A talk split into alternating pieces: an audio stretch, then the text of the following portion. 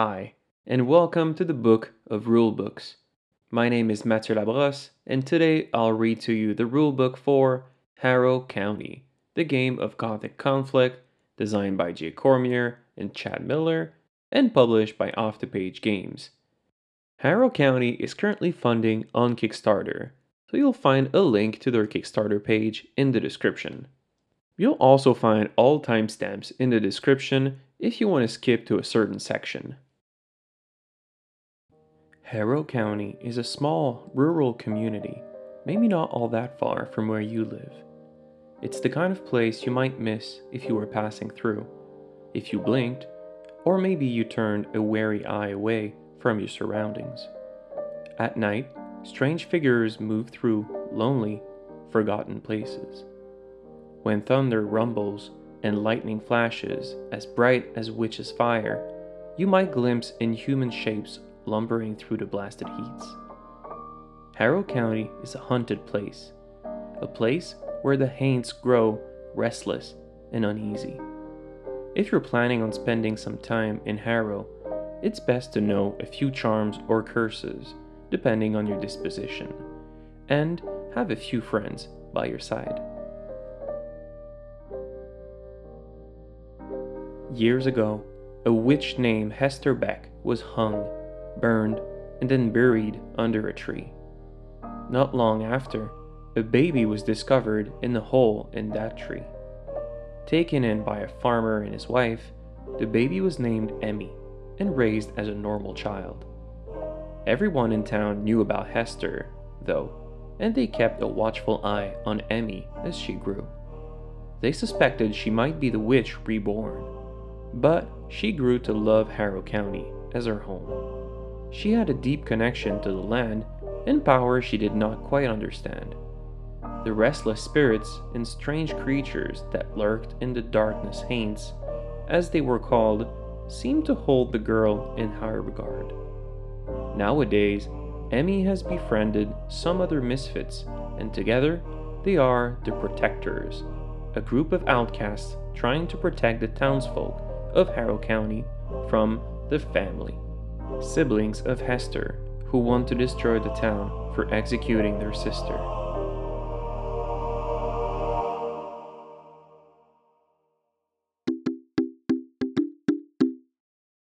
About this rulebook. This rulebook is split into chapters, each one teaching you more about how to play Harrow County. Each chapter introduces more gameplay elements, such as new characters, new abilities, new win conditions, etc., so you should play them in order to ease yourself into the complexity of the game. Each chapter also introduces new components. As you move through the chapters, you will unlock components specific to each chapter, but you will also need the components from previous chapters. For example, you will unlock bonus tokens in Chapter 3, and these will be added to every component you've already learned how to use in Chapter 1 and 2. Chapter 1 Your first game will be a battle between the legends named Emmy and Levy. As the leader of the Protectors, Emmy will be trying to rescue Harrow County townsfolk.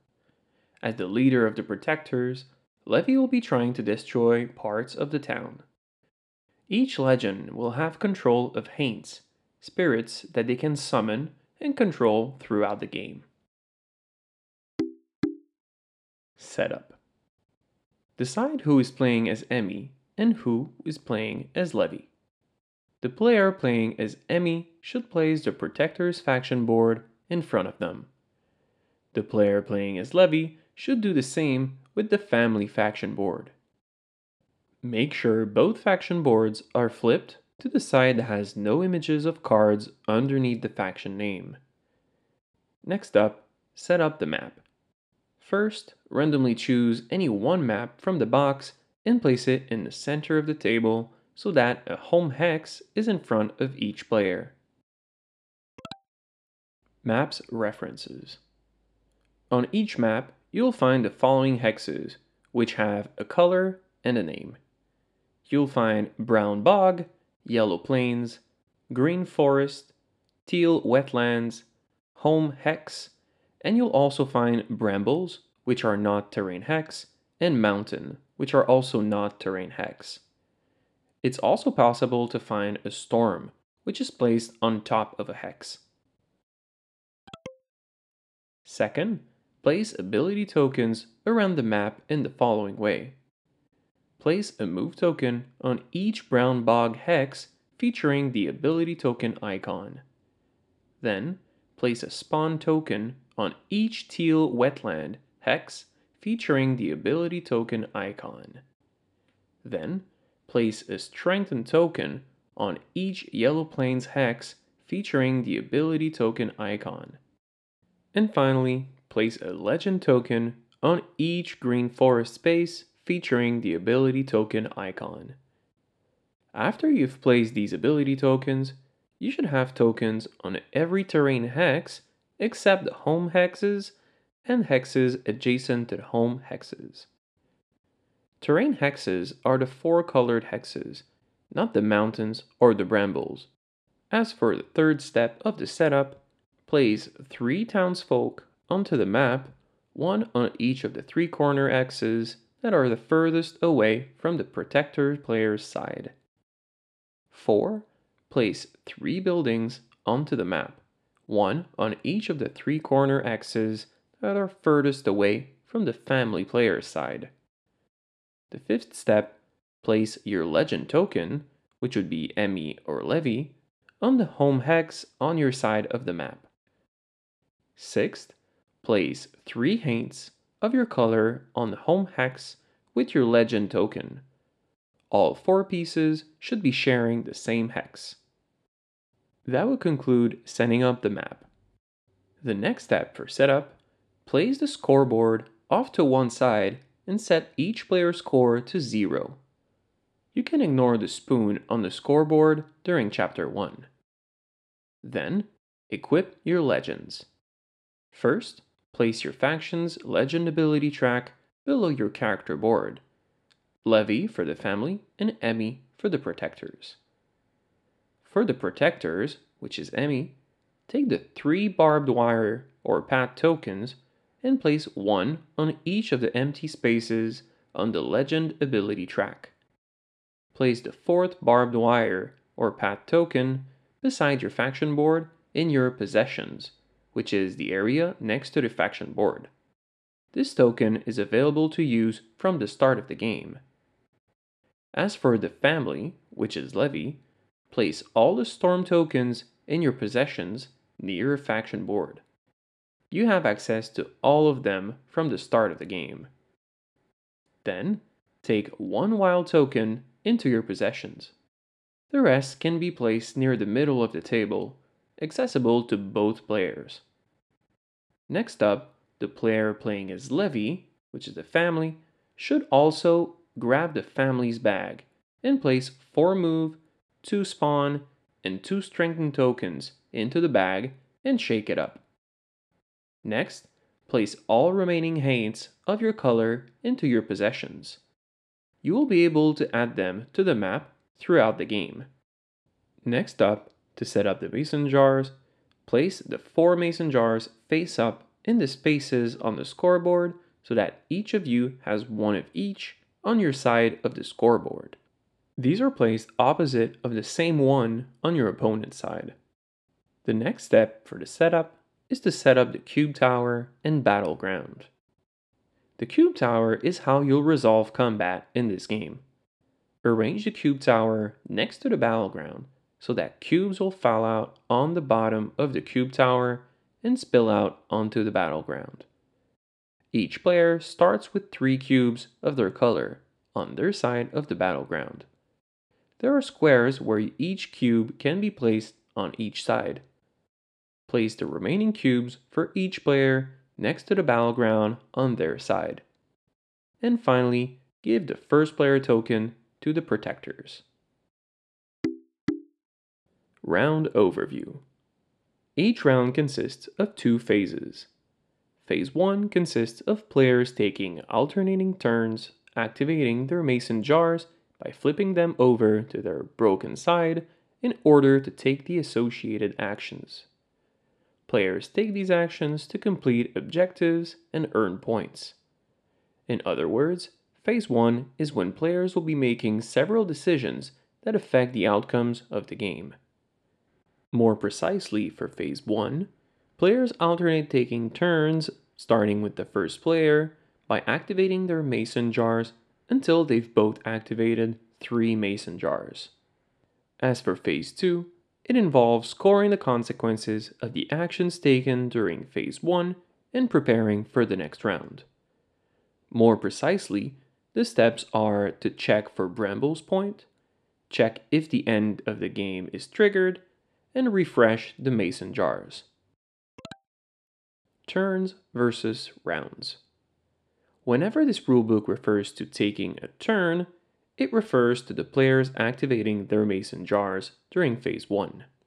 As for the rounds, after each player has taken 3 turns and you have checked Bramble's scoring and game end triggers, the round ends by resetting each player's mason jars. Each round begins with all four mason jars face up again. In the right light, the road leading to Mason Hollow glittered as if it was paved with jewels. Once, the Hollow enjoyed a brisk trade of homemade wine. The Hollow was named for the jars in which the wine was kept. When government men came to the hollow, though, they put an end to the trade. They smashed thousands of jars. The earth turned muddy with spilled wine. The glass fragments of the shattered jars peppered the grounds. Mason jars are still important in Harrow County, though. While some folks still secretly brew their own libations, others use the jars to store conjurations and magical spells and even foul spirits. When such a jar is shattered, the magic contained within is unleashed. Phase 1 Actions or Turns. Let's first go over the activation of mason jar actions. With all of the mason jars now face up, the first player chooses one of their four mason jar tokens to flip face down to activate their desired action. The four possible mason jar actions you can activate are abilities, wild, legend, and attack. Abilities Mason Jar. There are three abilities in the game, which are Move, Spawn, and Strengthen.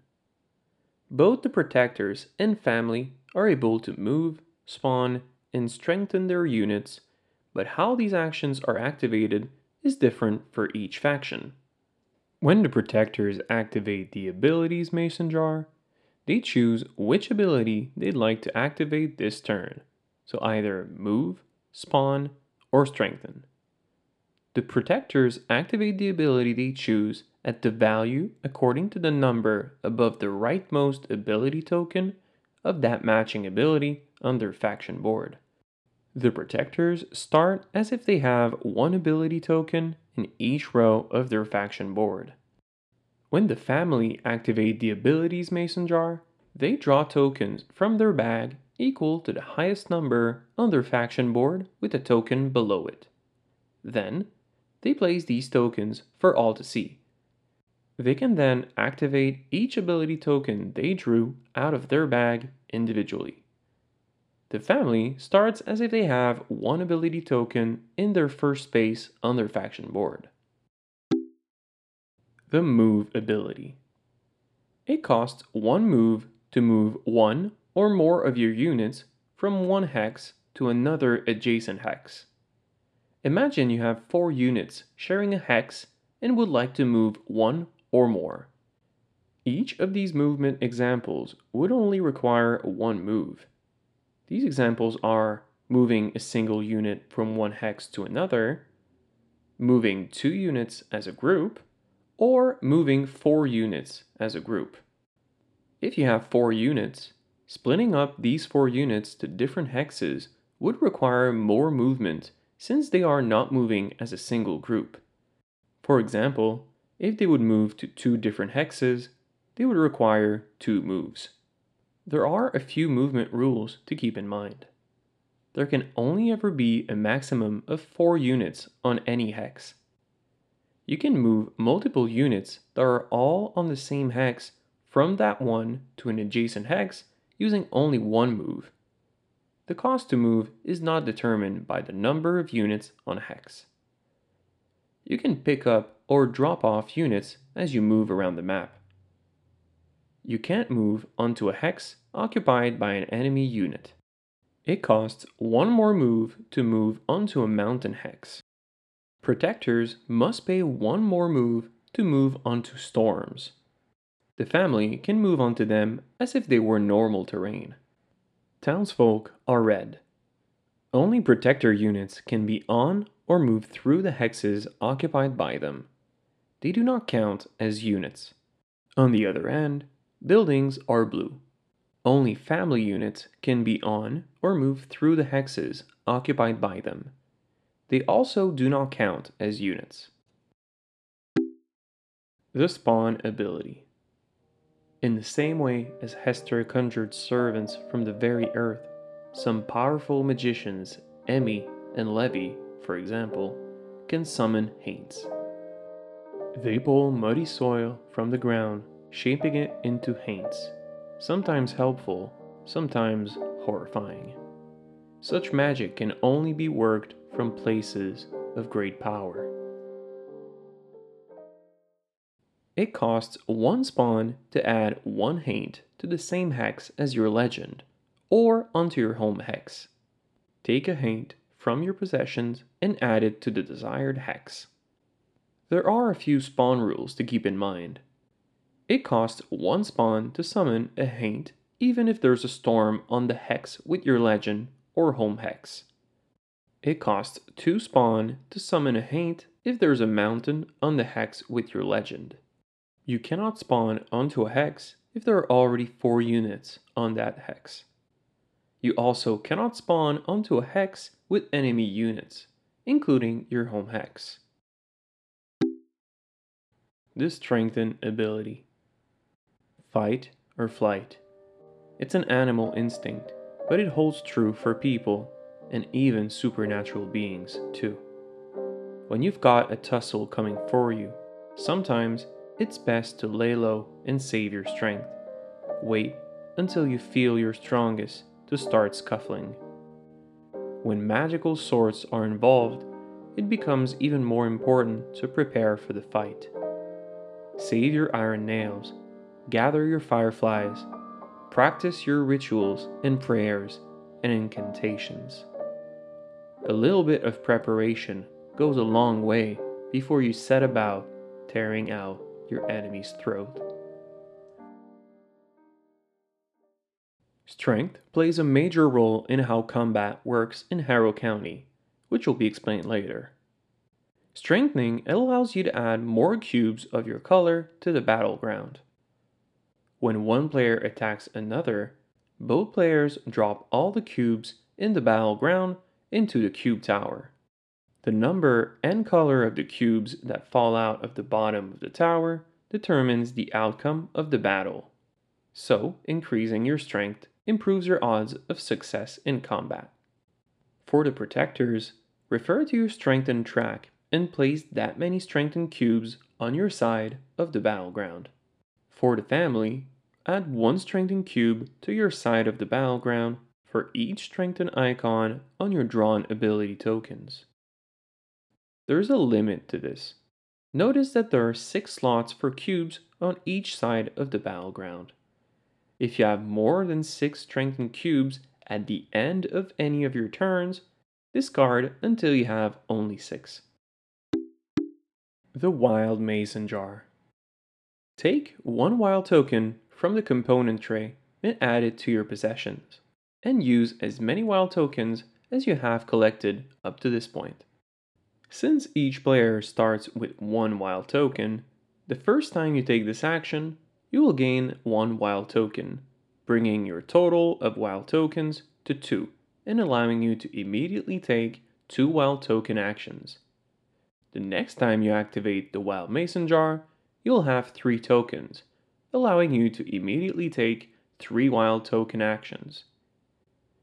Each wild token gives you the ability to do one of the following.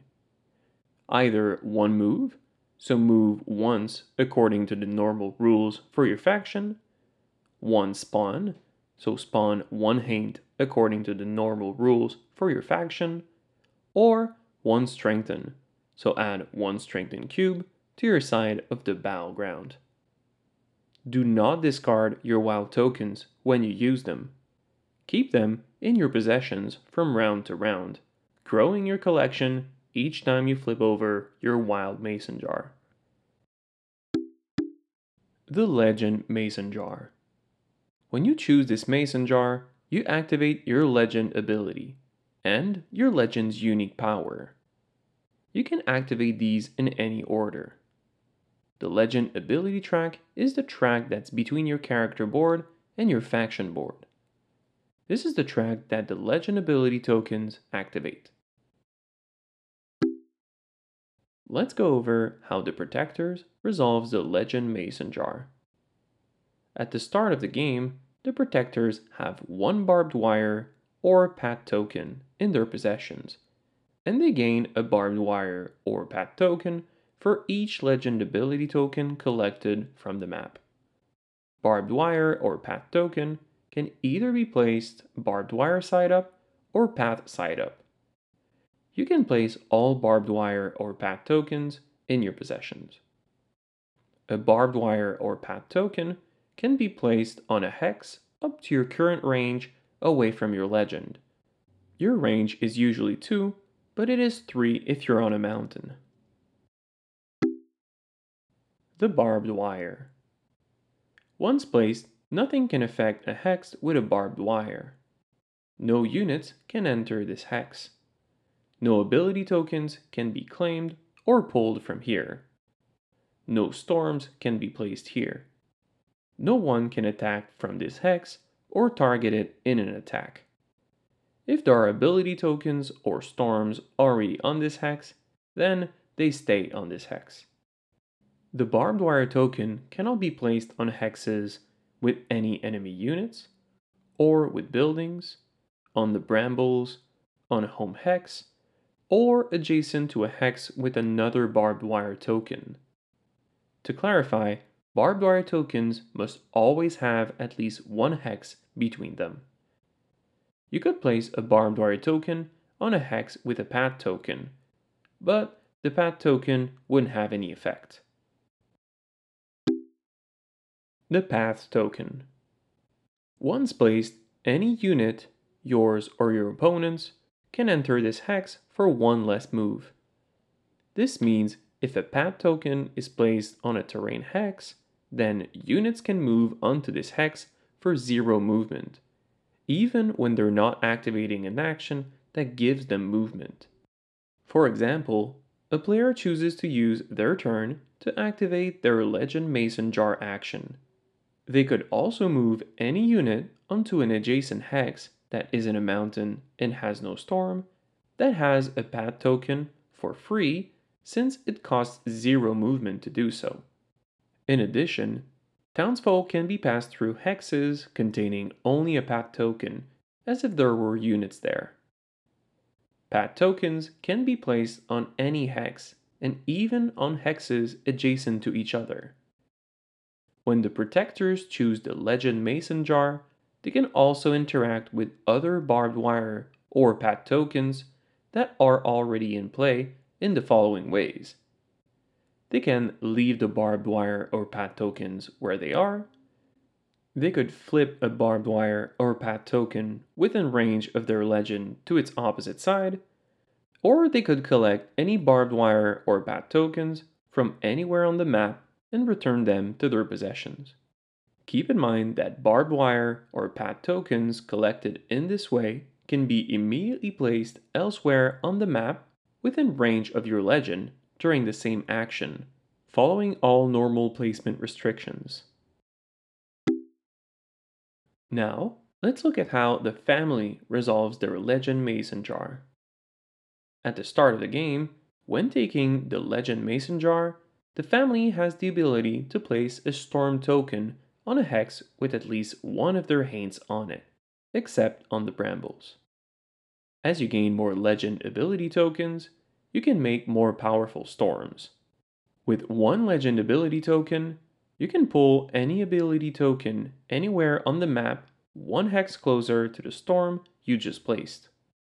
To clarify, the ability token does not need to be pulled onto the hex with the storm, though it could. It only needs to be one hex closer to the hex with the newly placed storm. It can be pulled onto a hex with another ability token, or with a friendly or enemy unit, or even onto a hex with a building or townsfolk. With two legend ability tokens, in addition to pulling an ability token one hex closer, you can also pull a friendly haint one hex closer to the storm you just placed. And with three legend ability tokens, in addition to pulling an ability token and the friendly haint one hex closer, you can also pull one enemy unit one hex closer to the storm you just placed. Perform Legend's unique power.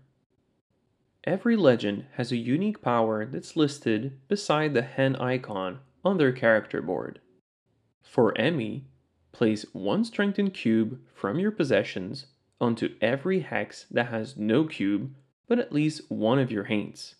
If a hex with a cube on it is targeted in an attack, add the cube to your side of the battleground.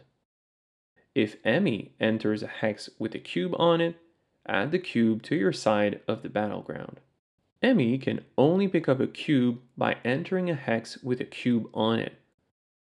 If a cube is placed on a hex where she already is, she does not get to pick up that cube unless she leaves and re-enters that hex. And now, Levy's unique power. For Levy, move each of your haints onto or off of a legal adjacent hex that matches the terrain that Levy is on. For example, if Levy is on a Yellow Plains hex, you can move each of your haints to a Yellow Plains hex that is adjacent to them, or you can move each of your haint that is already on the Yellow Plains hex to an adjacent hex. Each haint is processed separately. For this, mountains and brambles do not count as terrain. Also, you may ignore the extra movement cost of moving onto a mountain. You must adhere to all other movement restrictions. And finally, Levy does not move during this action. The attack mason jar. To resolve this mason jar, follow the attack steps. First, when you choose the attack mason jar, you also get to take one free move, spawn, or strengthen action. This action does not have to involve units that are attacking this round. This free action can happen before or after your attack.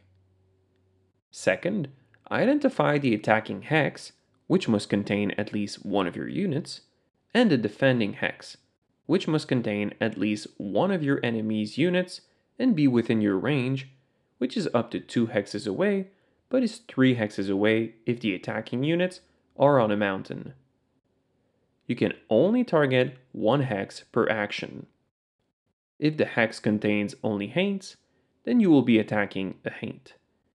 If the hex contains only a legend, you will be attacking the legend. If the hex contains a legend and at least one haint, you must attack the haints before attempting to attack the legend. For the third step, whichever player has the most units involved in this attack earns one additional strengthened cube to add to their side of the battleground.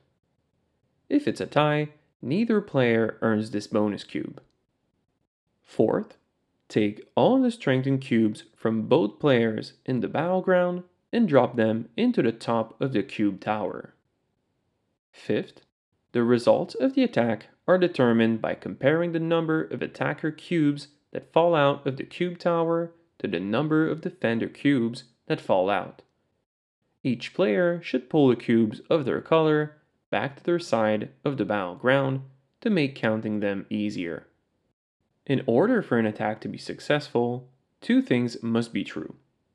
First, the attacker has the same or more cubes than the defender on the battleground. And second, the attacker has enough cubes to complete the attack action. It costs 2 cubes to complete an attack against targets on any hex other than the brambles. It's hard to defend in the brambles. An attacking player only has to discard one cube to kill a Haint or attack a legend that is on the brambles hex. After this, if the attack is successful, the attacker may discard the required number of cubes back to their possessions to complete the attack action. If the target was a Haint, the attacker gains 1 point on their score dial and removes one of the defender's Haints from the targeted hex. The defender returns this Haint to their possessions. Reminder A Haint is always targeted first if on the same hex as a legend. If the target is a legend, the attacker pushes the legend to an adjacent hex following placement restrictions like the maximum number of units on a hex. This hex cannot have a barbed wire token, but legends can be pushed onto a storm or mountain. The attacker removes one enemy haint from anywhere on the board and gains one point on their score dial. The defender returns this haint to their possessions. If the defender has no more haints on the map, the attacker still gains one point underscore dial as if they had killed a haint. If Emmy is attacked and the opponent chooses a haint on a hex that has a red cube on it from her legend's unique power, that red cube does not get added to the battleground, as that hex was not targeted in the attack.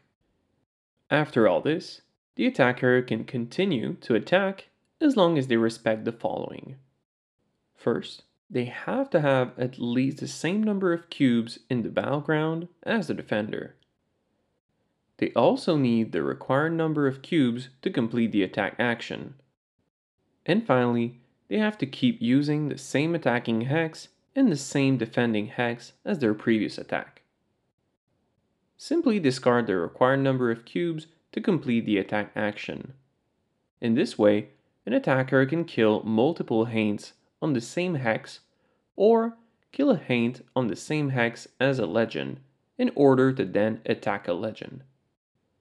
If there are no more units left in the defender's hex, then the attack is over. Next up for the attack step, if fewer attacker cubes fall out of the cube tower than defender cubes, the attack is unsuccessful. But a Haint clash can be initiated if there's at least one Haint on each of the attacking and defending hexes. The Haint Clash If the attacker has enough cubes, one if the Haint is on the brambles, otherwise two, they can discard the required number of cubes to kill the Haint on the defending hex. However, during a Haint clash, the defender also has a choice to discard the required number of cubes to kill a Haint on the attacking hex. Here's a few clarifications for this. If the attacker has 3 range and the defender has 2 range, then only the attacker can kill in a Haint clash since the defender can't reach the attacker. Also, you can't Haint clash if there's only a legend on either one of the hexes. There needs to be at least one Haint on each hex to initiate a Haint clash.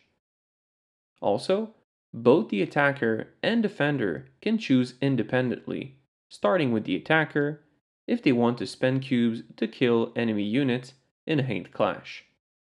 And finally, each player can only kill a maximum of one Haint in a Haint clash. Once an attack is completed, make sure all cubes remaining on the battleground are back on their owner's side of the battleground. Haints are otherworldly creatures. They break the laws of nature, but they still adhere to laws of their own if someone knows the proper methods, chants, or invocations, they can destroy a Haint or banish them from this world. In this way, even the dead are not above and beyond death. Of course, those brave souls who look the horrors of the night right in the baleful eye are made of sterner stuff. Hardiness, magical protections, and good old fashioned luck is often enough to keep a legendary soul alive and kicking when the chips are down.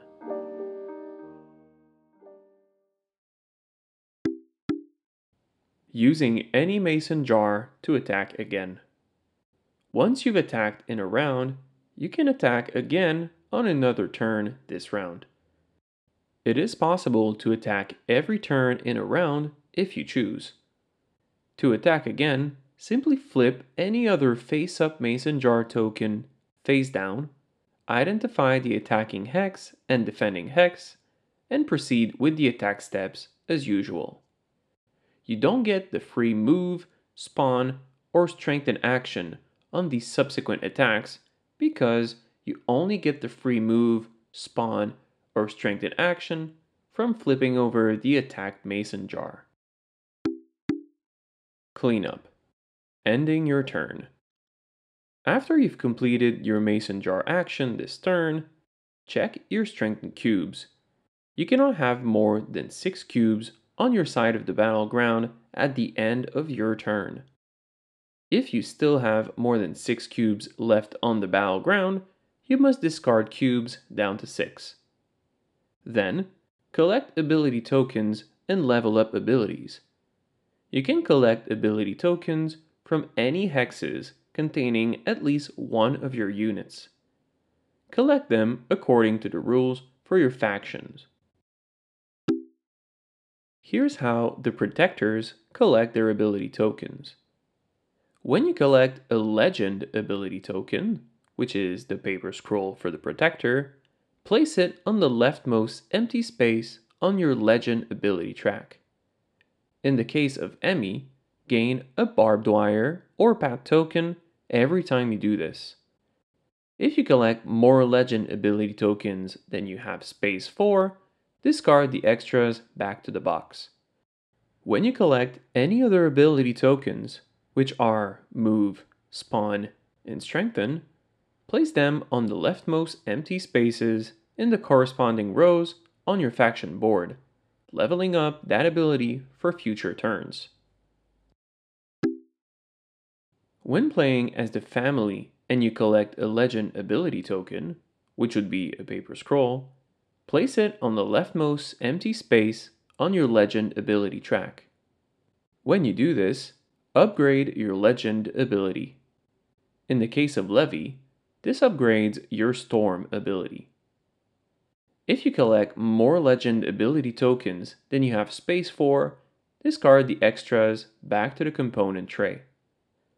All other ability tokens claimed, which would be Move, Spawn, and Strengthen, are placed with the other ability tokens you use this turn.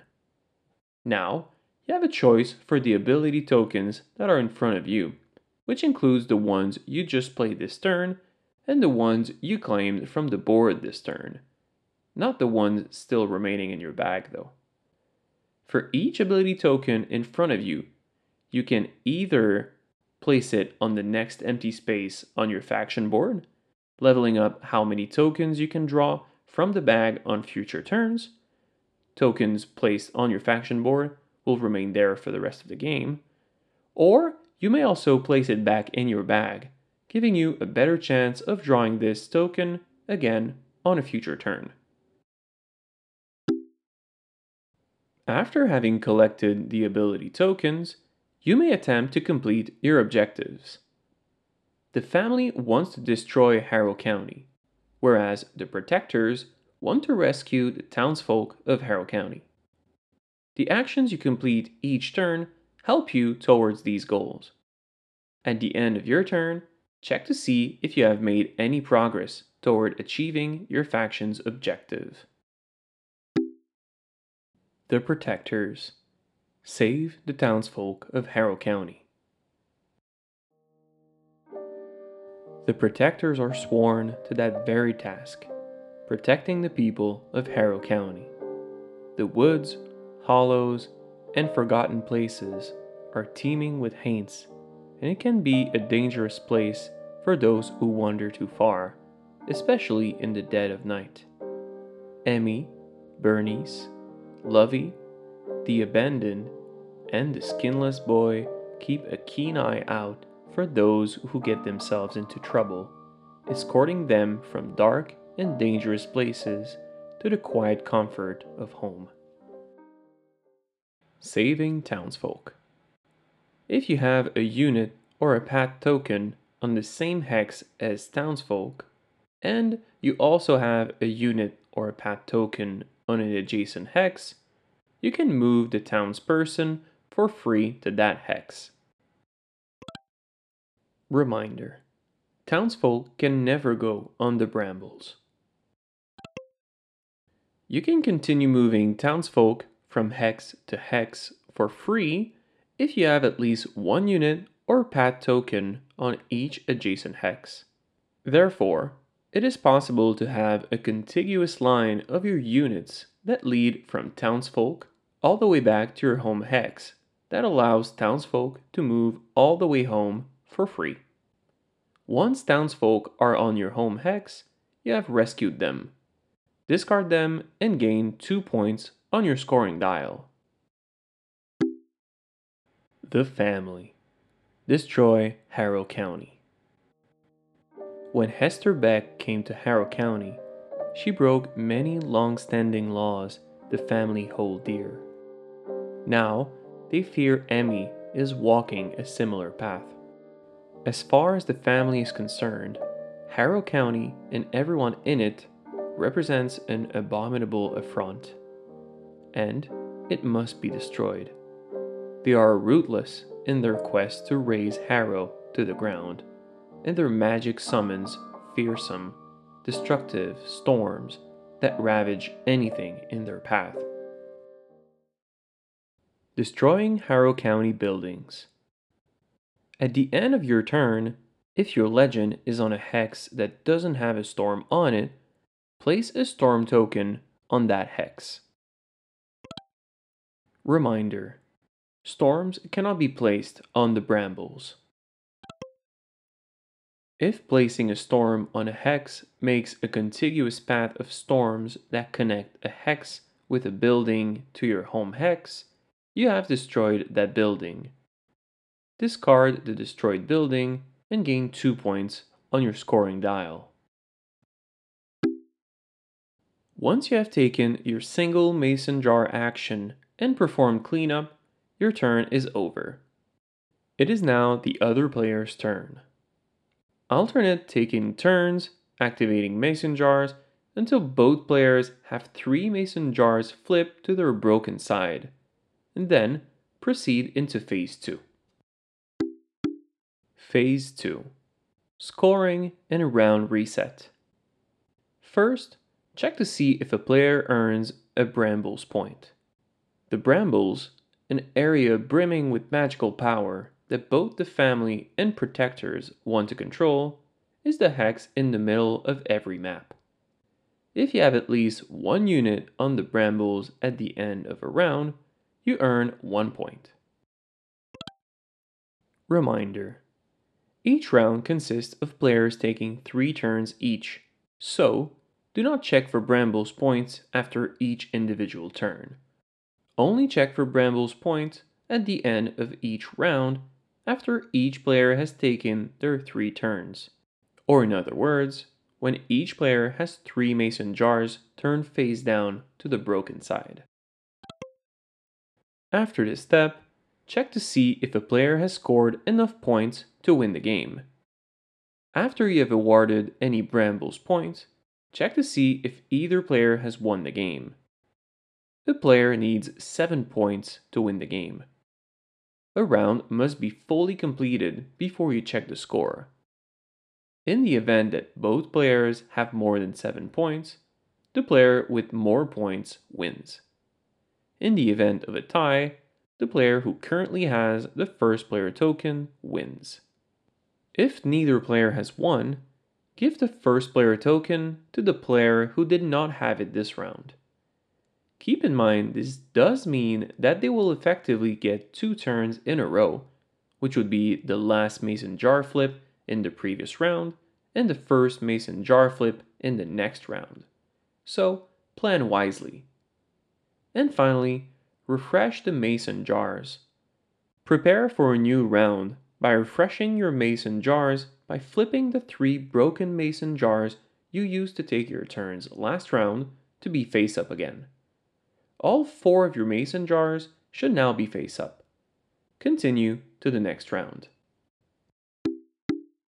Congratulations! You've just completed Chapter 1 of Harrow County. Feel free to replay this chapter to get a handle on basic Harrow County gameplay. Swap factions, try a different strategy, and try playing on a different map. When you feel ready, proceed to Chapter 2, which will introduce new gameplay elements. Chapter 2 The members of the family are strange, mercurial beings. Some, if they were to speak in blasphemous tones, might even call them godlike. They are the siblings of Hester Beck, though they have no love for their fallen sister. They follow cruel laws established long ago, the breaking of which results in cruel punishments. As far as they're concerned, Harrow County deserves to be wiped from the earth because of its connection to Hester.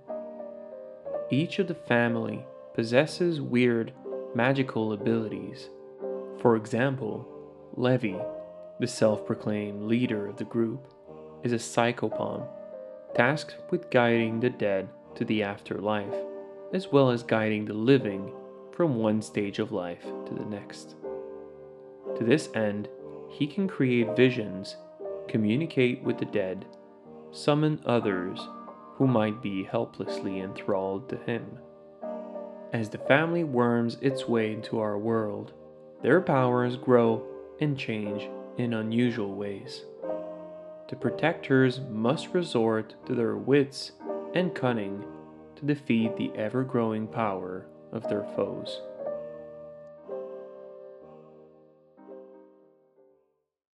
Your second game uses most of the same setup and round structure as your first game, but there are a few things that are different. Among the new components for Chapter 2, you will find tactic cards for the protectors, upgrade cards for the family, upgrade ability tokens for the family, as well as new legend components for both protectors and the family. Setup for Chapter 2 In Chapter 2, you can choose any legend from the family or the protectors. You may take a moment to read each legend's unique power before making your selection and equipping your legend. Protectors can choose Emmy, Malachi, or Bernice. Note that Bernice and Malachi come with additional components, which are Malachi's Fury token and Bernice's two Iron Nail tokens. In Chapter 2 and all later chapters, you will play with the side of the family and protector faction boards that have three cards under the faction name. This icon refers to a new component. Each player now starts with their own deck of cards. Protectors start with tactic cards, and the family starts with upgrade cards. Each player shuffles their deck and draws three cards to start the game as indicated now at the bottom of each player's faction board. Place the rest of the deck face down in your possessions. The family now starts with 6 upgrade tokens that are placed in their possessions. Also, ability tokens placement is now randomized. To set them up, take one of each ability token into your hand, shake them up, and pull one out. Place this type of token on every Yellow Plains hex with the ability token on it. Then, draw another token and place this type of token on every green forest hex with the ability token icon. Repeat placing the token type on the brown bog hexes with the ability token icon. And finally, place the remaining token type on all of the teal wetlands hexes with the ability token icon. After setting up the ability tokens, follow all other setup steps from Chapter 1. Upgraded Protector Faction Board You can now see that there are card icons where some of the ability tokens are placed. Whenever you place an ability token such that it covers up a card icon, you draw one card into your hand. Upgraded Family Faction Board You can now see new numbers indicating how many ability tokens you draw out of your bag when you take an ability mason jar action. Draw the number of tokens indicated in the big circle above the space with the rightmost ability token. Look at them and put back in your bag the number shown with the minus in front of it. For example, at the start of the game, you can draw four tokens out of your bag, look at them, then put one of them back into your bag. If you don't have enough tokens to draw out of the bag as indicated, then you will put back into the bag that many fewer tokens. For example, if you are able to pull 7 tokens and put back 3, but you only have 6 tokens into your bag, which is 1 less than 7, then you will only be putting 2 tokens back, which is 1 less than 3. In this way, you would still be activating 4 tokens this turn. Cards In addition to all the abilities and actions you learned in Chapter 1, you will now play with special cards specific to your faction. Protector get tactics cards, and the family gets upgrade cards, and the upgrade tokens. Protector Tactics cards. You can play one tactics card per turn before or after an action, but not in the middle of an action. For example, if you choose to move and your move is at 5, you cannot move 3, then play a card, and then move 2. You must move 5 at once, but you can play a card before or after this action. Once you enter the cleanup part of your turn, you cannot play any cards. Family upgrade cards and tokens. When you take the abilities Mason Jar action, you can also now play one of the upgrade cards that you have in your hand. Each upgrade card has a cost to play it, an ability token listed on the top left of the card. To play an upgrade card, you must have drawn that ability token out of your bag this turn. Discard that ability token to the box and replace it with the upgraded ability token from your possessions indicated on the upgrade card. You can use this new upgrade token this turn. At the end of your turn, you can put it in your bag as you would the other tiles you use each turn, or place it on your faction board if you prefer. Now, each time you draw tiles from your bag, you have a chance to draw this new upgraded ability. If you have an upgraded ability token that lets you do multiple things, then those things must be done together at the same time. For example, if the family plays an upgraded move token that gives them 2 move, then they need to resolve both those moves before playing any other ability token.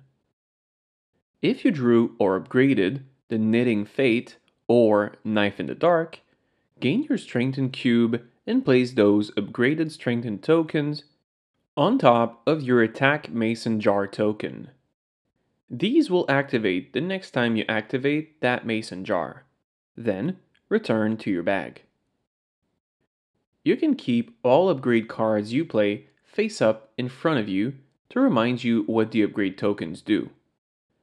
Once you enter the cleanup part of your turn, you cannot play any cards. Here are the upgrade tokens available to the family.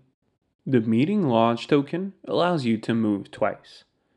When you use the Stormwalker token, in whatever order you choose, move once, and each of your units can move for free onto an adjacent hex with a storm on it. You can ignore the extra cost to move onto mountains for this action. Remember that you must do this move and the movement of all your units onto hexes with storms as one action, and it cannot be interrupted with another action.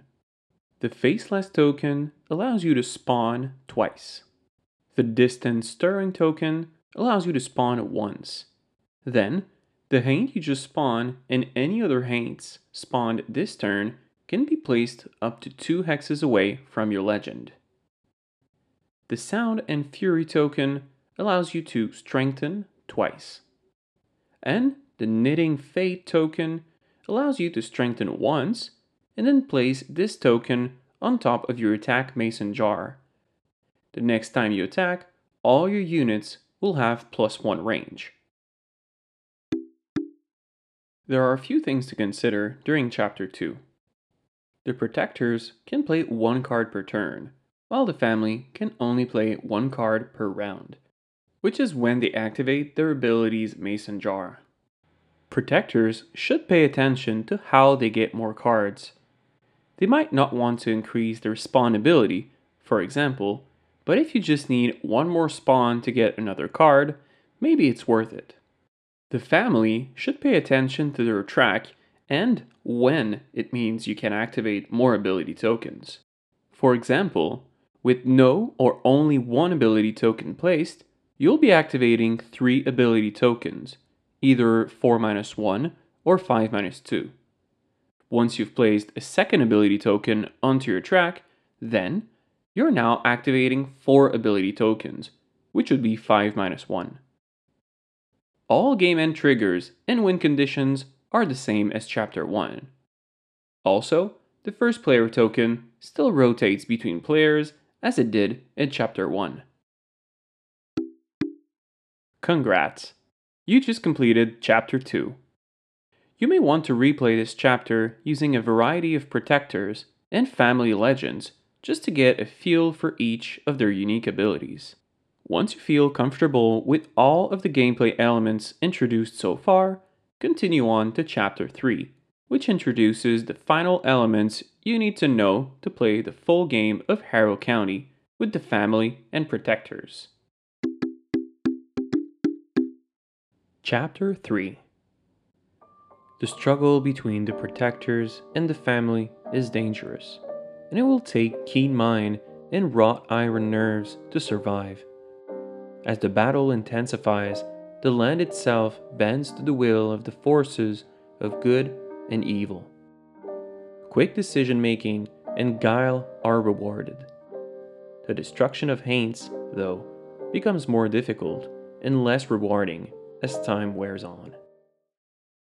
Chapter 3 builds on the foundations you've learned in Chapter 1 and 2.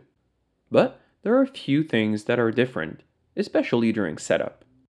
Follow the following setup directions, and then listen to the rest of the Chapter 3 rules to learn more about the gameplay elements introduced in this chapter. Chapter 3 adds only one new kind of component, which are the 8 new bonus tiles. Here's the setup for Chapter 3. We'll first go over the same setup as we've seen in Chapter 1, and then, towards the end of the setup, we'll see the new elements introduced in this chapter. For Chapter 3, choose any legend from the family or the protectors. The protectors can choose Emmy, Malachi, or Bernice. Note that Bernice and Malachi come with additional components, which are Malachi's Fury token and Bernice's two Iron Nail tokens. The family can choose Levy, Corbin, or Odessa. Here's a setup of the map for Chapter 3. First, randomly choose any map from the box and place it in the center of the table so that a home hex is in front of each player. Then, randomize the ability token's placement. So take one of each ability token into your hand shake them, and pull one out. Place this type of token on every Yellow Plains hex with the ability token icon. Then draw another token and place this type of token on every Green Forest hex with the ability token icon. Then, repeat this process by placing the token type on the brown bog hexes with the ability token icon. And finally, place the remaining token type on all the teal wetlands hexes with the ability token icon. After you've placed these ability tokens, you should have tokens on every terrain hex. The terrain hexes are the four colored hexes, not the mountains or the brambles, except the home hexes and hexes adjacent to the home hexes. Here's a setup of the faction board and cards for Chapter 3. Play with the side of the family and protector faction boards that have three cards under a faction name. The protectors start with tactic cards, and the family starts with upgrade cards. Each player shuffles their deck and draws three to start the game, as indicated now at the bottom of each player's faction board. Place the rest of the deck face down in your possessions. Then, place your legend token on the home hex on your side of the map.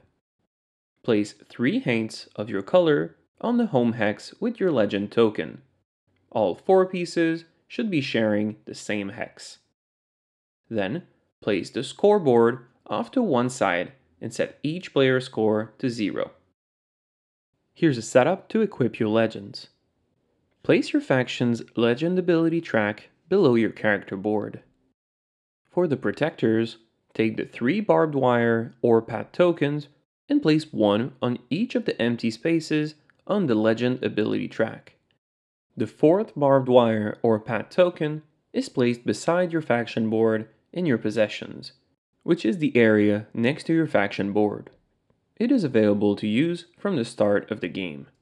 As for the family, place all the storm tokens in your possessions near your faction board. You have access to all of them from the start of the game. Then, take one wild token into your possessions. The rest can be placed near the middle of the table, accessible to both players. The player playing as the family should also grab the family's bag and place 4 move, 2 spawn, and 2 strengthen tokens into the bag and shake it up. Place all remaining haints of your color into your possessions. You'll be able to add them to the map throughout the game. The family also starts with 6 upgrade tokens, that are placed in their possessions. Here's a setup for the mason jars. Place your four mason jars face up in the spaces on the scoreboard so that each of you has one of each and opposite the same one on your opponent's side, on your side of the scoreboard. Here's a setup for the cube tower in Battleground. The cube tower is how you resolve combat in this game. Arrange the cube tower next to the battleground so that cubes will fall out of the bottom of the cube tower and spill out onto the battleground. Each player starts with three cubes of their color on their side of the battleground. There are squares where each cube can be placed on each side. Place the remaining cubes for each player next to the battleground on their side. Here are the new elements of setup for Chapter 3. Determine the first player. For this step, shuffle the new bonus tiles. Each player takes a turn flipping over a bonus tile and placing it face up between two mason jars of the same type, which would be between each player. If a player reveals the bonus tile with the first player token, then give that player the first player token and fill up the rest of the four spots between mason jars with a face-up bonus tile. To clarify, the bonus tile that has the lantern is placed face-up between two mason jars. The end result should be four face-up bonus tiles, which would be one between each set of matching mason jar tokens and one is the lantern bonus tile, and then one player holding the first player token. If the bonus tile with the first player token hasn't been revealed after all four slots have been filled, continue taking turns flipping over tiles off to the side until it is revealed. Give the first player token to the player who flipped it over. Then, shuffle the four bonus tiles that aren't on the scoreboard and place them in a face down pile. Now, let's look at another new component for Chapter 3, which is the Haint dial. As of Chapter 3, you will now use the spoons on the Haint dial. Ensure spoons are pointing at the one Haint icon. The last new element of setup for Chapter 3 is that the townsfolk and buildings do not all start on the board. Place a townsfolk onto each of the different terrain spaces on the protector's player's side of the scoreboard, and place a building onto each of the different terrain spaces on the family player's side of the scoreboard. Before the game starts, each of you will place one of your opponent's townsfolk or buildings on the map. The player with the first player token will place first, followed by the second player. Once there is one townsfolk and one building on the map, this part of the setup is complete. The family must place one townsfolk onto any terrain hex on the board, which would be the yellow plains, brown bog, teal wetlands, or green forest. Whichever terrain hex you want to place the townsfolk on must match the terrain on the scoreboard where the townsfolk was removed. For example, if you want to place your opponent's townsfolk on a teal wetlands, then you must remove the townsfolk from the scoreboard that is on the teal wetlands. It cannot be placed on hexes with your units or buildings.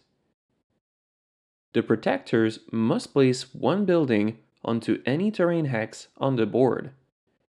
Whichever terrain hex you want to place the building on must match the terrain on the scoreboard where the building was removed.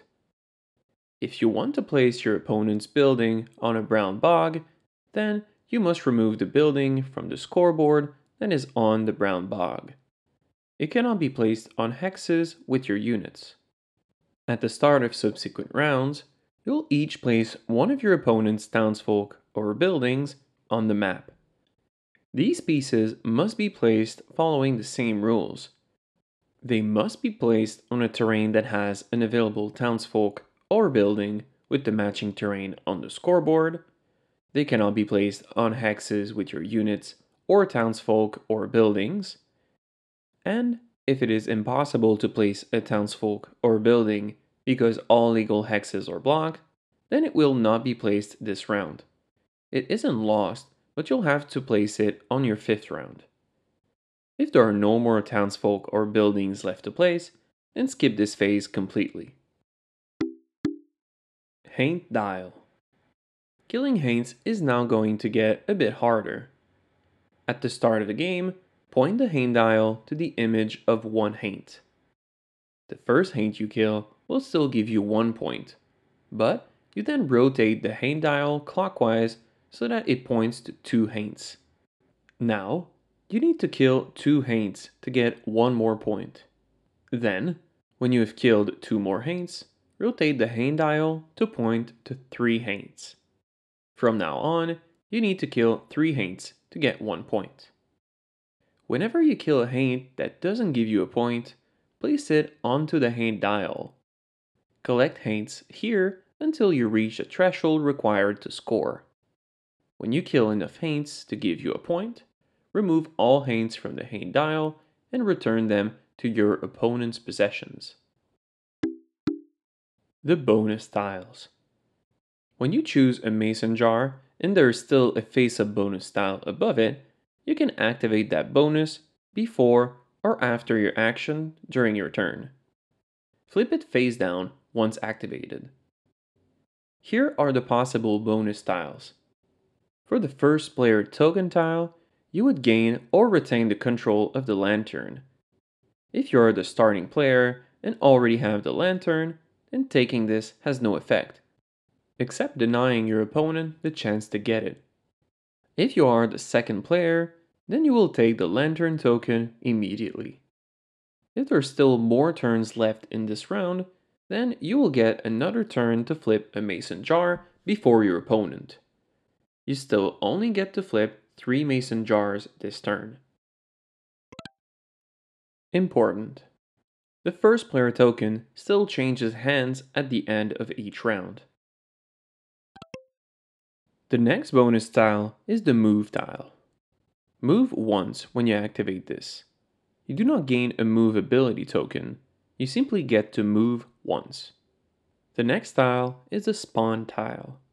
Spawn once. You do not gain a Spawn ability token, you simply get to spawn once. The next tile is the Strengthen tile. Strengthen once by adding one cube to the battleground. You do not gain a strengthen ability token, you simply get to strengthen once. The next bonus tile is the plus 1 minus 1 card. When you activate this, draw one card, then discard any one card from your hand to the bottom of your deck. It has no effect if you have no cards in your hand. The next bonus tile is the Wild. Take one more Wild token into your possessions. This bonus tile does not allow you to activate your wild tokens. You just have one more in your possessions, increasing the number of wild tokens you'll be able to activate when you take the wild mason jar action, which could be this action if this bonus tile was assigned to the wild mason jar slot. The next bonus tile is the legend move. When you activate this, move your legend to any adjacent hex by ignoring extra costs for storm or mountain, but do not carry any Haints with you. The last bonus tile is the Rotate Haint Dial. When you activate this, rotate the Haint Dial down from 3 to 2 or from 2 to 1. If it is already at 1, then it has no effect. Important. Rotating the Haint Dial down may allow you to score immediately if you already have Haints stored on your Haint dial.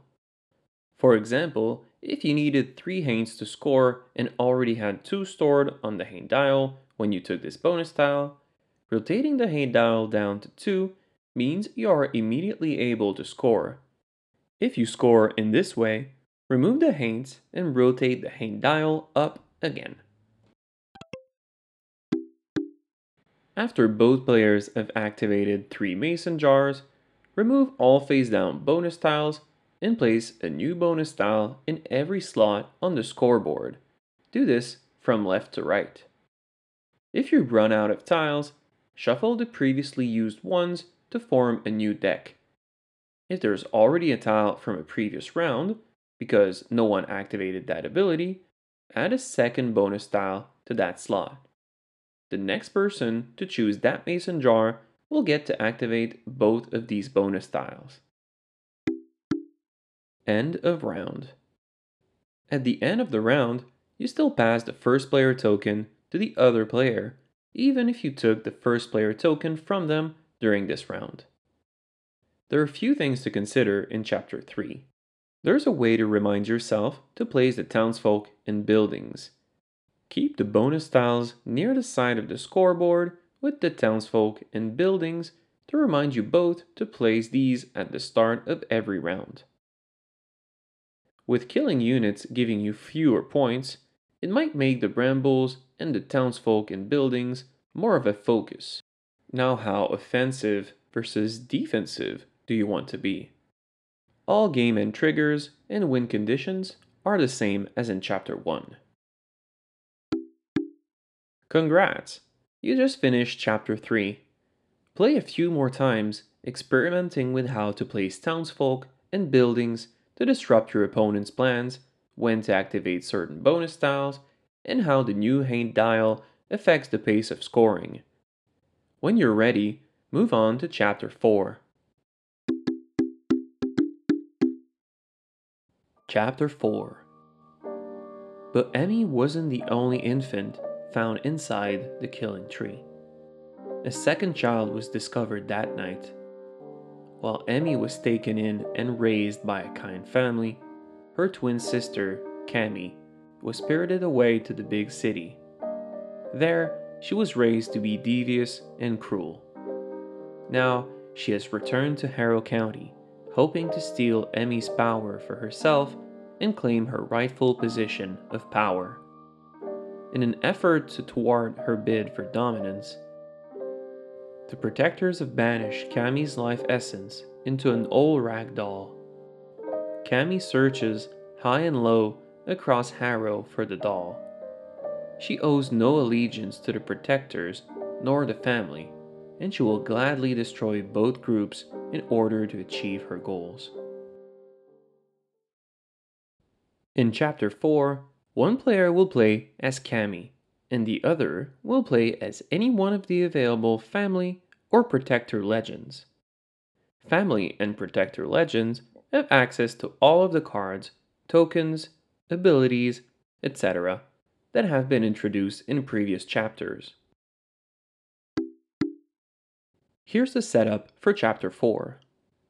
First, follow the Chapter 3 setup directions for the protectors or the family and add in these steps for Kammi. First, place the Kammi faction board and her action grid in front of you. Then, shuffle the deck of 10 goblin cards and take 3 into your hand. Place the rest in a face down deck in your possessions. Then, take 2 of each ability token, which would be 2 move, 2 spawn, and 2 strengthen, from the box and place each randomly in an empty space of Kammi's action grid until all spaces are filled. Then, take one move ability token from the box and place it to the left of the action grid. Then, choose one goblin character board and matching goblin token. The other goblin legend tokens can be discarded from the game.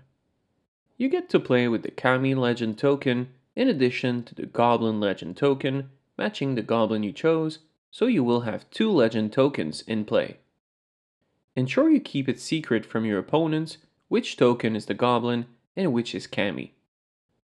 When placing and moving your tokens, make sure that the Kammi or goblin illustration is facing you and not your opponent, so that only you can see which token is which. Then, take one unique legend ability token and place it near your goblin character board. Place the Kammi's legend ability track below the goblin character board you chose. Place your goblin token on one of the empty hexes behind your home hex. Then, place the Kammi token on a different empty hex behind your home hex. Kammi's three haints can be distributed in any way between the following hexes, which are your home hex, the hex occupied by Kammi, or the hex occupied by your goblin. In other words, you have three total haints to place, and they can be placed on any of those hexes. Your opponent must take the three doll tokens and secretly place one face down on each of the hexes behind their home hex. One doll token is the real doll token, and the other two, which are the ones with the X on their heads, are decoys. Note your opponent can always look at any of the doll tokens whenever they want. It is only a secret to you which doll token is the real one that contains your essence. Similar to the way you are able to distribute your haints, your opponent also places their three starting haints on any combination of their home hex or the hexes containing a doll token. Next, Use Kammi's purple mason jars on the scoreboard. Then, place the purple strengthened cubes in your possessions. Place 3 on your side of the battleground. And finally, the rest of the setup occurs following Chapter 3's directions, using all of the components you've learned about so far. During setup and play, make sure you keep the following things in mind.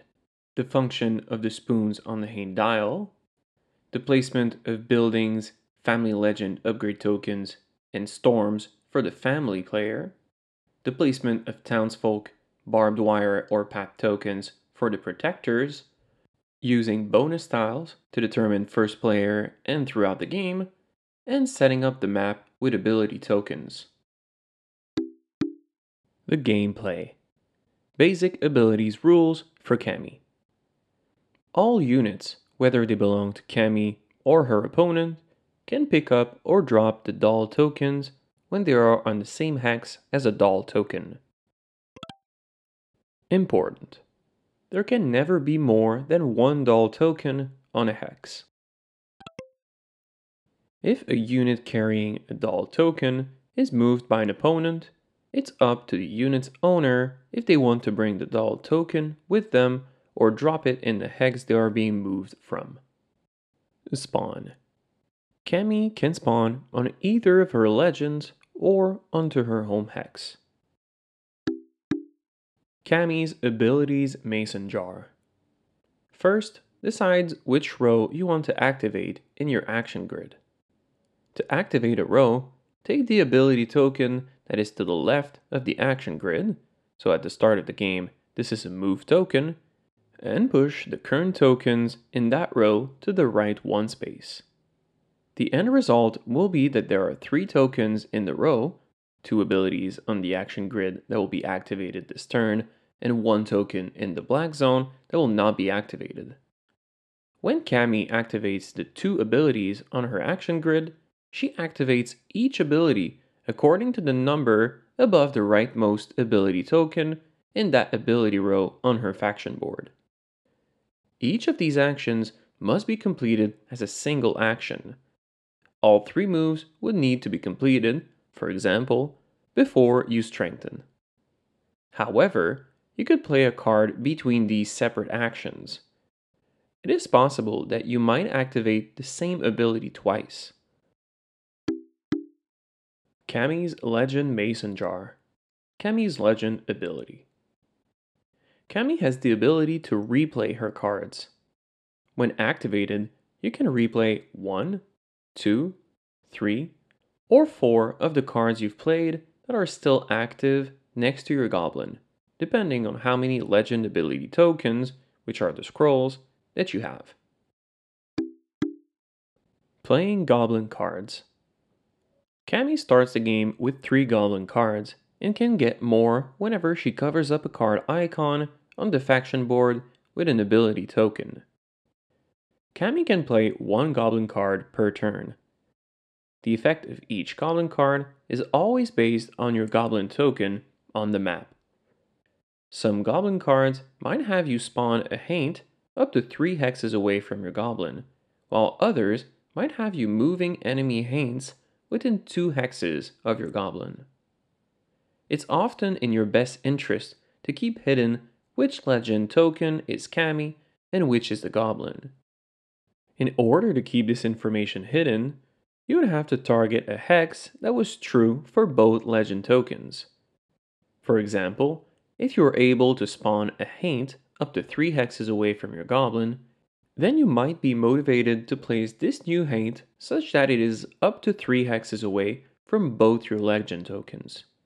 That way, your opponent will not know which legend is your goblin.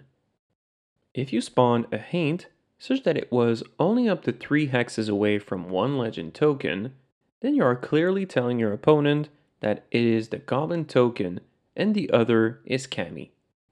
Use your cards carefully when you play as Kammi. Goblin cards are activated when they come into play, and played goblin cards stay in play. The goblin card may be activated again if the Legend Mason Jar is chosen. You can play cards even if your goblin has been previously attacked. Unique Goblin Powers The goblins each have a unique power that can only be used once per game. Once they're used, Discard that token from play. When you take the Legend Mason Jar action, you do not have to activate the Unique Goblin power. It's your choice. For the Trickster, discard a unique legend ability token to move a doll token from a hex adjacent to this goblin onto the hex with this goblin. This power can be activated even if the doll token is on a hex with enemy units. For the Brute, discard a unique legend ability token to move every legend, yours and your opponent's, two hexes, ignoring storm and mountain costs. They cannot carry any other Haints with them. If an enemy unit has a doll token, they can choose to carry that with them as well. Getting attacked. If one of your legends is successfully attacked, you must reveal which legend it is. If it was a goblin, you must discard all goblin cards that were played on the goblin. That legend remains revealed, so lay it face up. If it was Kammi that was successfully attacked, your opponent gets to switch the position of all the doll tokens that aren't currently sharing hexes with their units.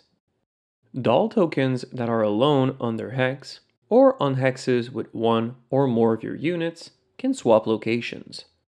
It can be secret whether they swapped or not, so look away while your opponent does this. The hexes that have doll tokens on them must also have doll tokens on them after they are all redistributed. Cleanup. Just like the protectors and family, if you collect a legend ability token, which is the paper scroll, place it on the leftmost empty space on your legend ability track.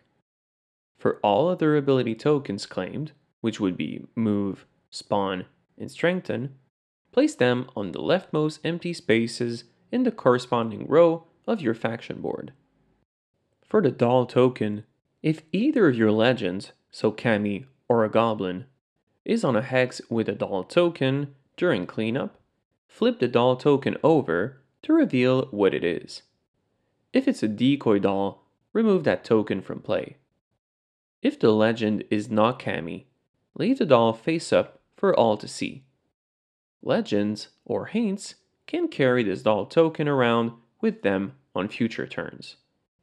If Kammi is on the same hex as the doll token that contains her essence during cleanup, she collects that doll token and gains 4 points. Remember, only one doll token can ever be on the same hex. When Kammi first came to Harrow County, she tried to befriend Emmy. Her friendship, though, was tainted and her sisterly love soon turned to jealousy and rage. She tried to kill Emmy and take her place. In the end, though, Kammi was defeated and banished deep into the bowels of the earth. It's difficult, though, to keep a bad witch down. Kammi secreted her own life essence into an old rag doll. Through this doll, she maintained a finger hold on life so that she might return more powerful than ever. Game End The game ends the same way as it did in previous chapters. The first player to reach 7 point triggers the end of the game. Finish the round. The player with the most points wins, with ties going to the player with the first player token. Keep in mind that if you're playing as the protectors or the family, you still have the same win conditions. But now you have to try to prevent Kammi from getting her win conditions by protecting the doll.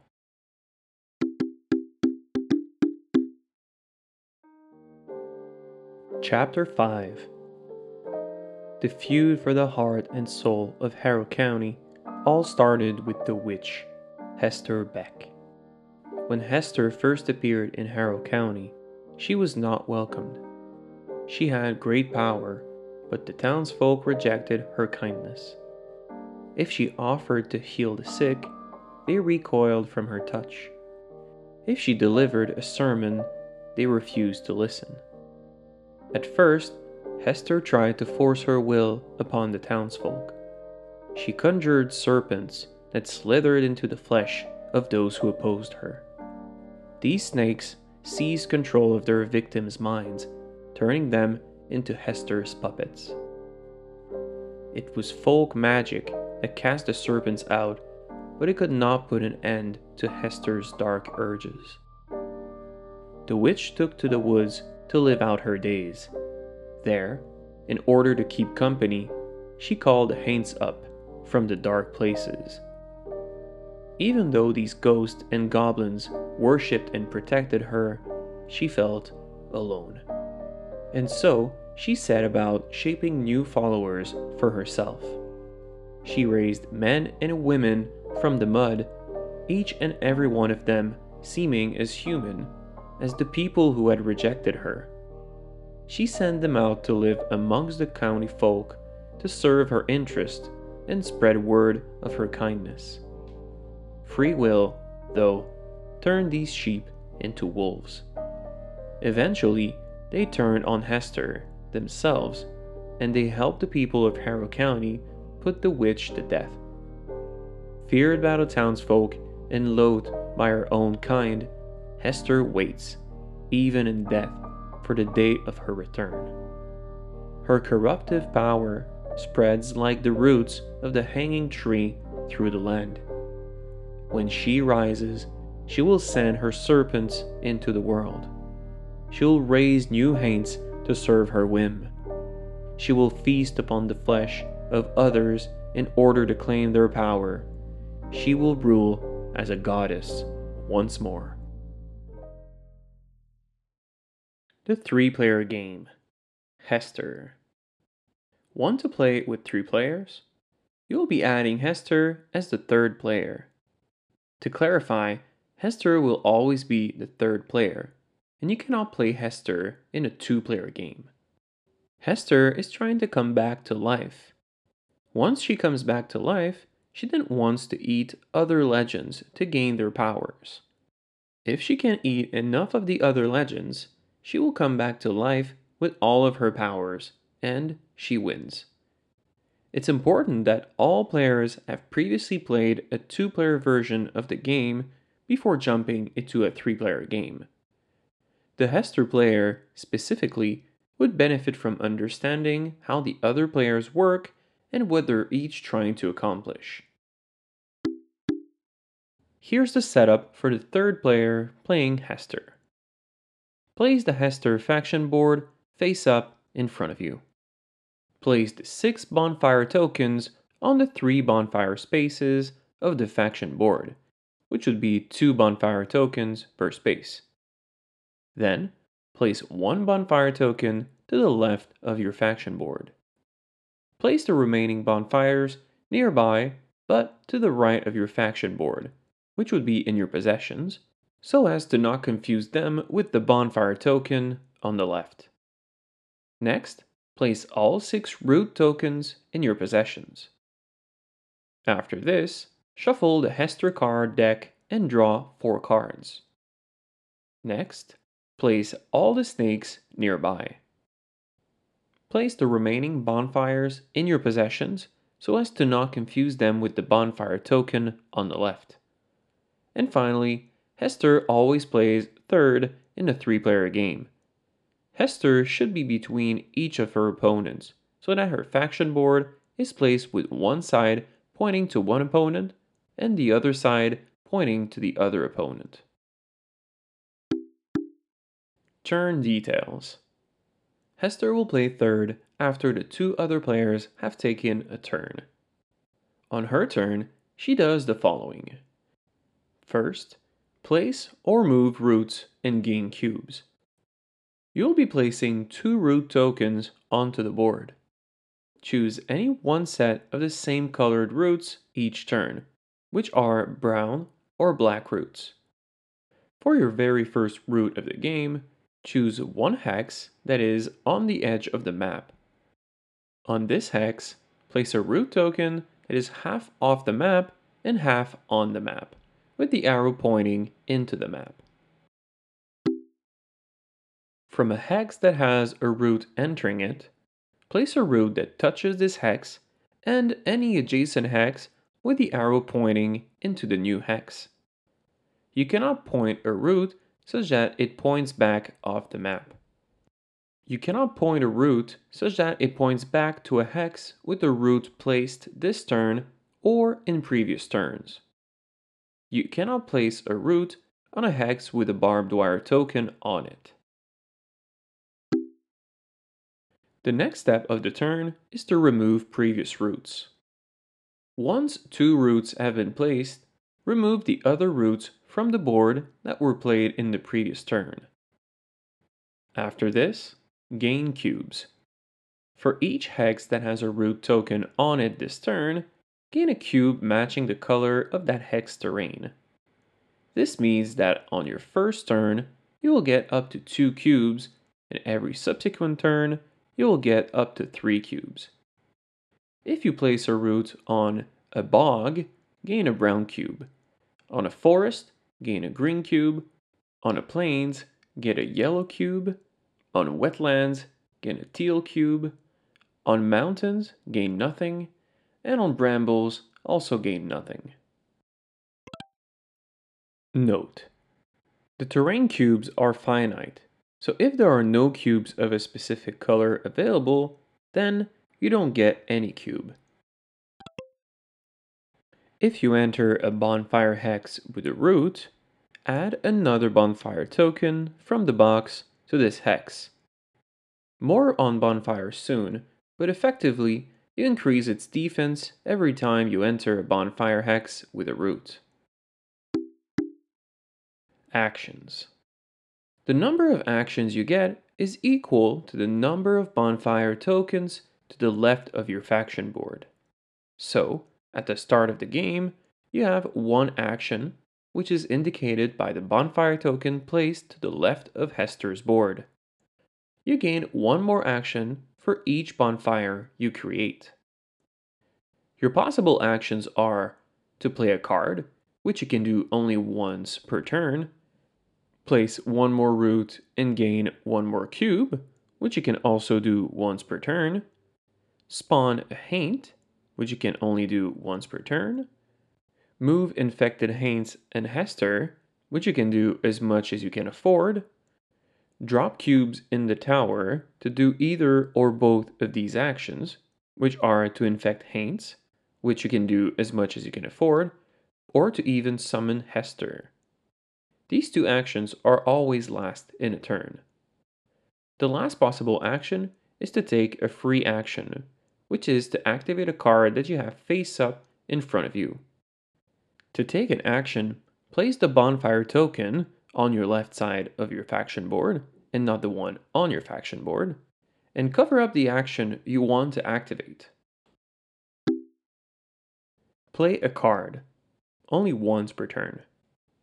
To play a card, choose a card from your hand and place it face up in its own pile. If you already have three piles of face up cards that have been played, then you must play this card on top of one of those piles, which removes the covered card from play. You can only have three cards active at any one time. You can now activate that card if you wish or activate later in this turn, or not at all.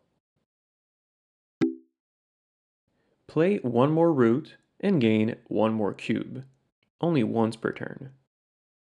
Add one more root matching the same color of root as the other two you placed this turn, and follow all other rules for placing roots. Then, gain a cube matching the color of the terrain it touches.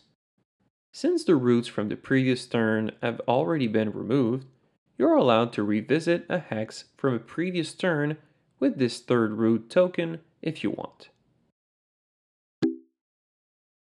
Spawn Haint can only do once per turn. Hester can discard a cube matching the terrain color of a player's home hex or the hex where the legend is located to spawn one of that player's haint on that hex.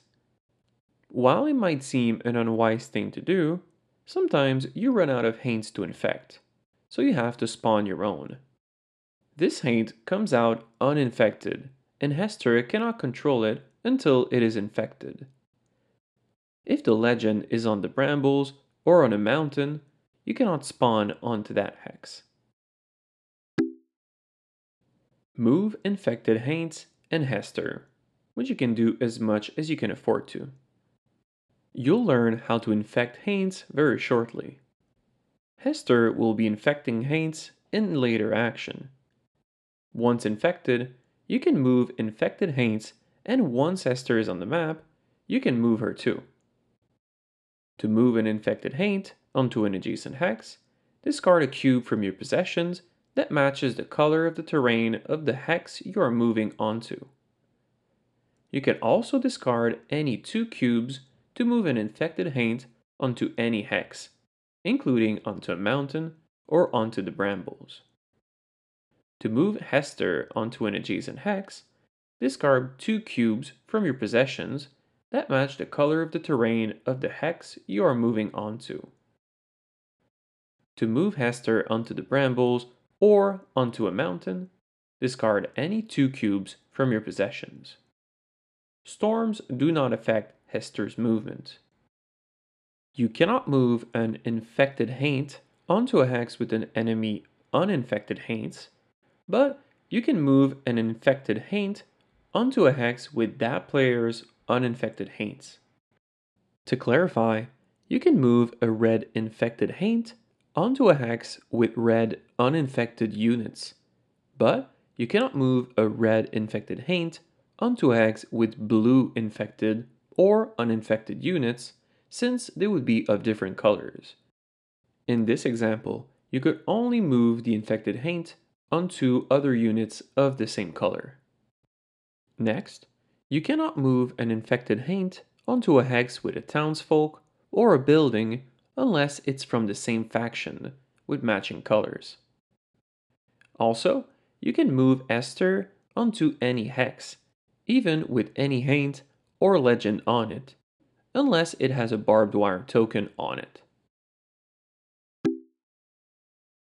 Make bonfires. This is not an action and just the result of moving infected haints. If you can move an infected haint from one enemy onto the same hex as an infected haint from the other enemy, normally it's not allowed to have units from different players on the same hex, but Hester can make this happen when they're infected. Well, then you make a bonfire. To clarify, you cannot move an infected haint onto a hex with any number of uninfected haints from the other enemy.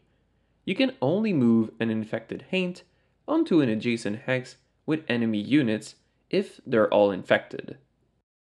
When you make a bonfire, take the pair of rightmost bonfire tokens off your faction board and place them both on the hex with the two infected haints.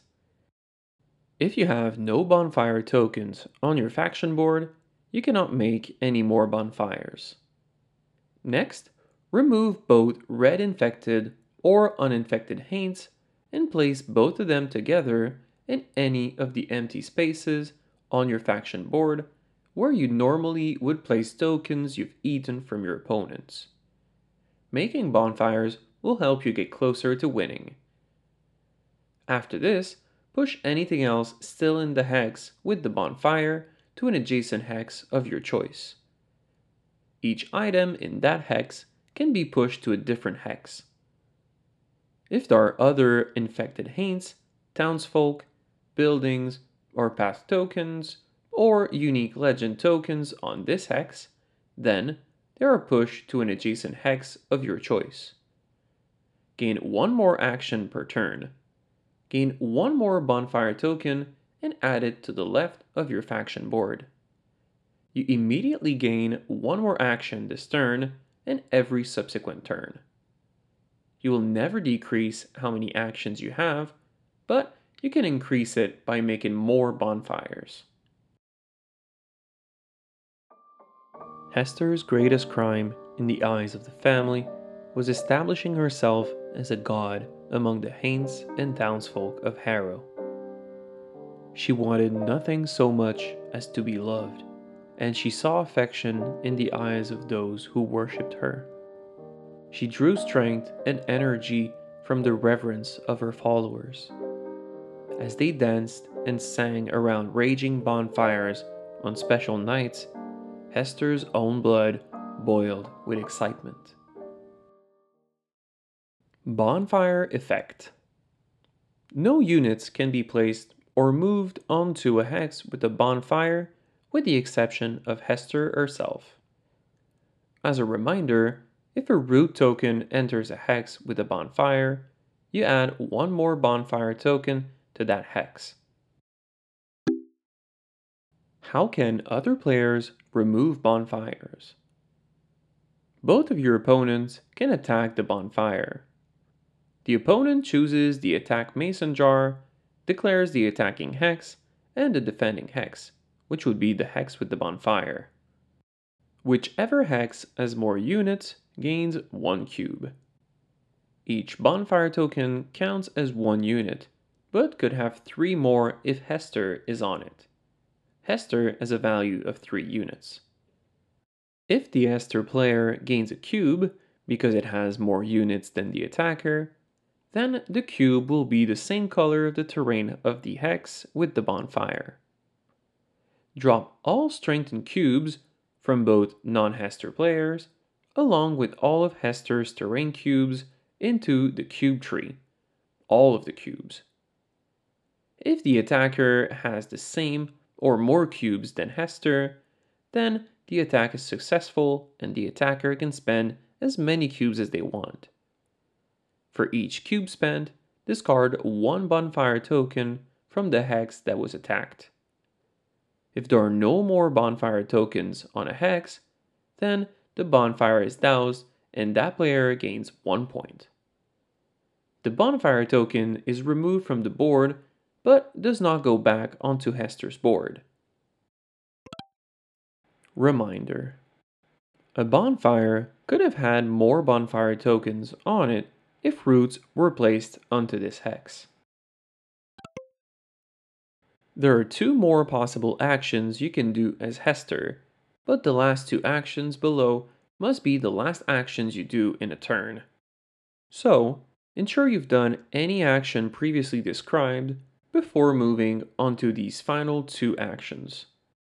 You may only infect Haints or summon Hester after cubes fall from the tree. Cube drop and spend cubes. Take all cubes, the other player's strengthened cubes and your terrain cubes, and drop them into the cube tree. Any terrain cubes that come out are able to be used this turn by Hester. Infect Haints. To take this action, place a bonfire token on the Infect Haint space. To infect a Haint, you can discard a cube matching the color of terrain that has a root token and an uninfected Haint. You could also discard any three cubes to infect any uninfected Haint on a hex with a root token on it. Take a snake from your possessions and place it into the ear of the haint. It is now an infected haint. You can only infect one haint per hex with a root token. If there are multiple units on a hex, the owner of those units decides what is infected. If a legend is infected, it means Hester can infect any of that player's haints on the map.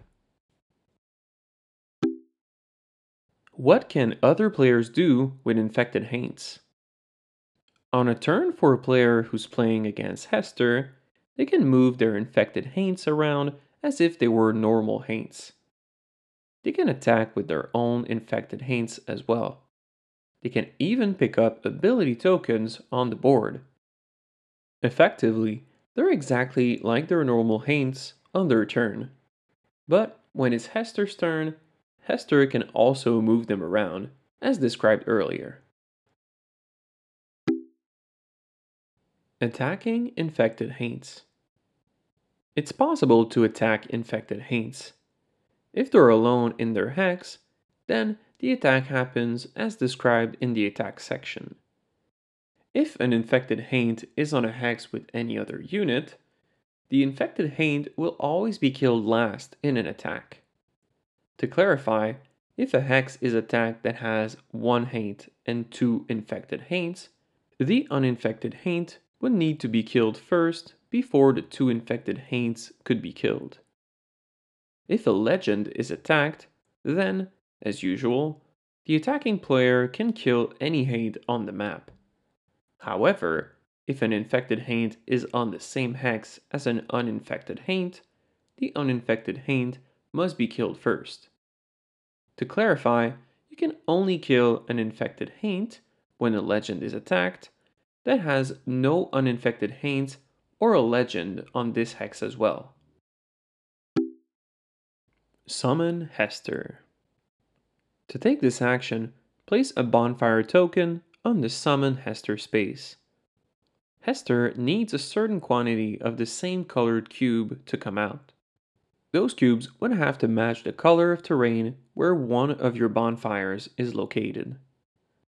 If you have no bonfires out, then Hester cannot come back to life. Once your first bonfire is out, the quantity of the same colored cubes needed starts at 3, but every time you place another bonfire, it reduces by 1. To bring Hester out, discard that many cubes and place Hester on the hex with a bonfire matching the color of cubes you just discarded. So, how do other players deal with Hester? They can attack Hester. Hester has a strength of 3 units, and if she gains any cubes for having more units, then she gains a cube matching the color of terrain she is on when attacked. If Hester is on a bonfire, then she has a strength of 5 units. When Hester is successfully attacked on a bonfire, the Hester player chooses what is attacked Hester or the bonfire.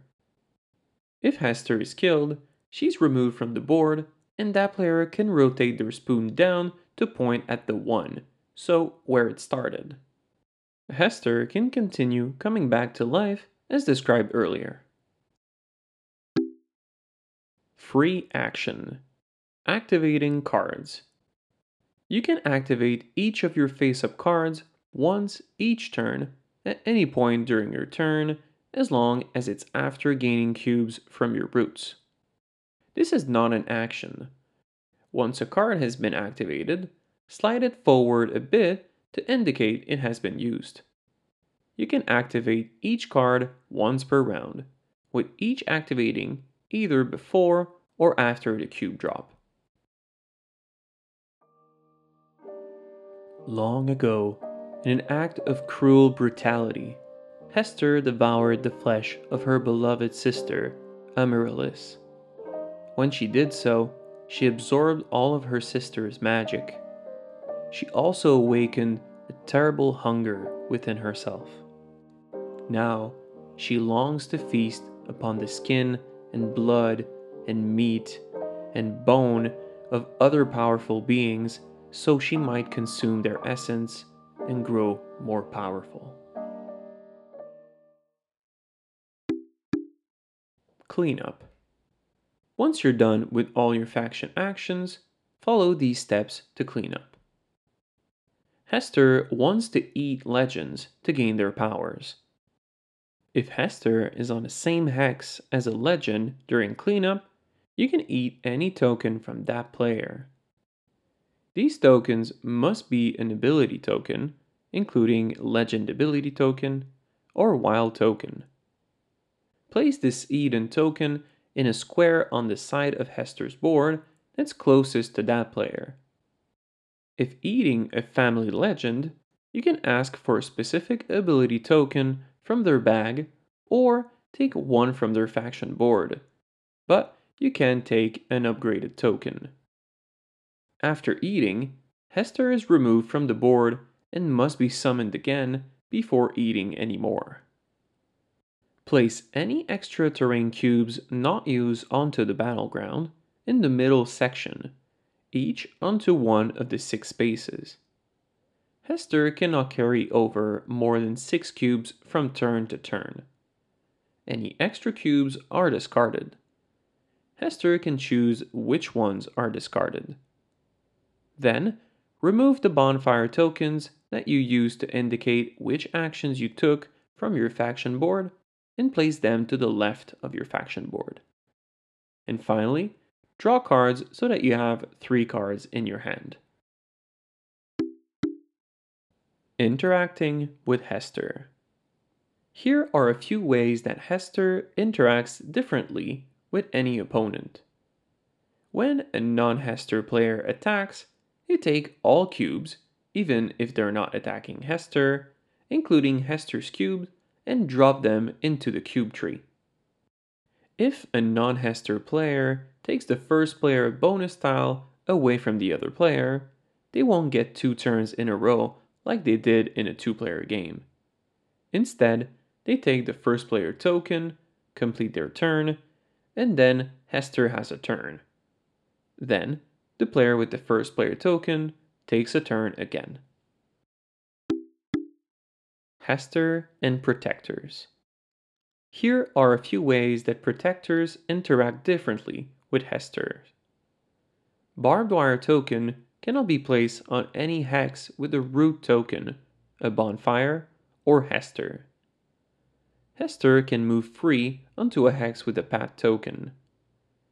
If a bonfire is on the protector's home hex, then the protectors cannot rescue any townsfolk or spawn on their home hex until the bonfire is gone.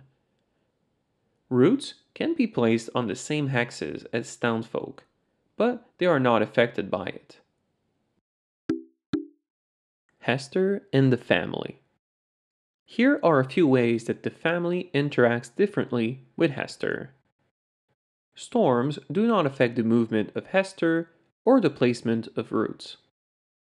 If a bonfire is on the family's home hex and that hex does not have a storm on it yet, then the family cannot destroy any buildings or spawn on their home hex until that bonfire is gone. Roots can be placed on the same hexes as buildings, but they're not affected by it. Hester, and Kammi. Here are a few ways that Kammi interacts differently with Hester. An infected Haint can carry a doll token around. If an infected Haint moves onto the same hex as an uninfected Haint with the doll token, the infected Haint could pick up that doll token and continue moving. Roots can be placed on the same hexes as doll tokens, but they're not affected by it. Hester can only eat the Kammi legend, not the Goblin legend. So, the player playing as Hester has to pay attention to Kammi's turn to deduce which token is Kammi.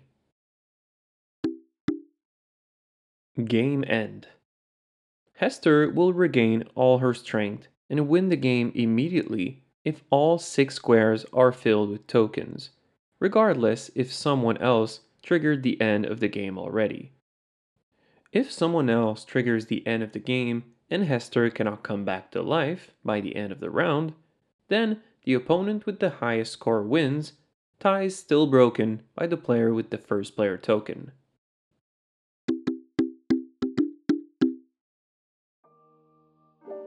And that is it for this episode of the Book of Rulebooks.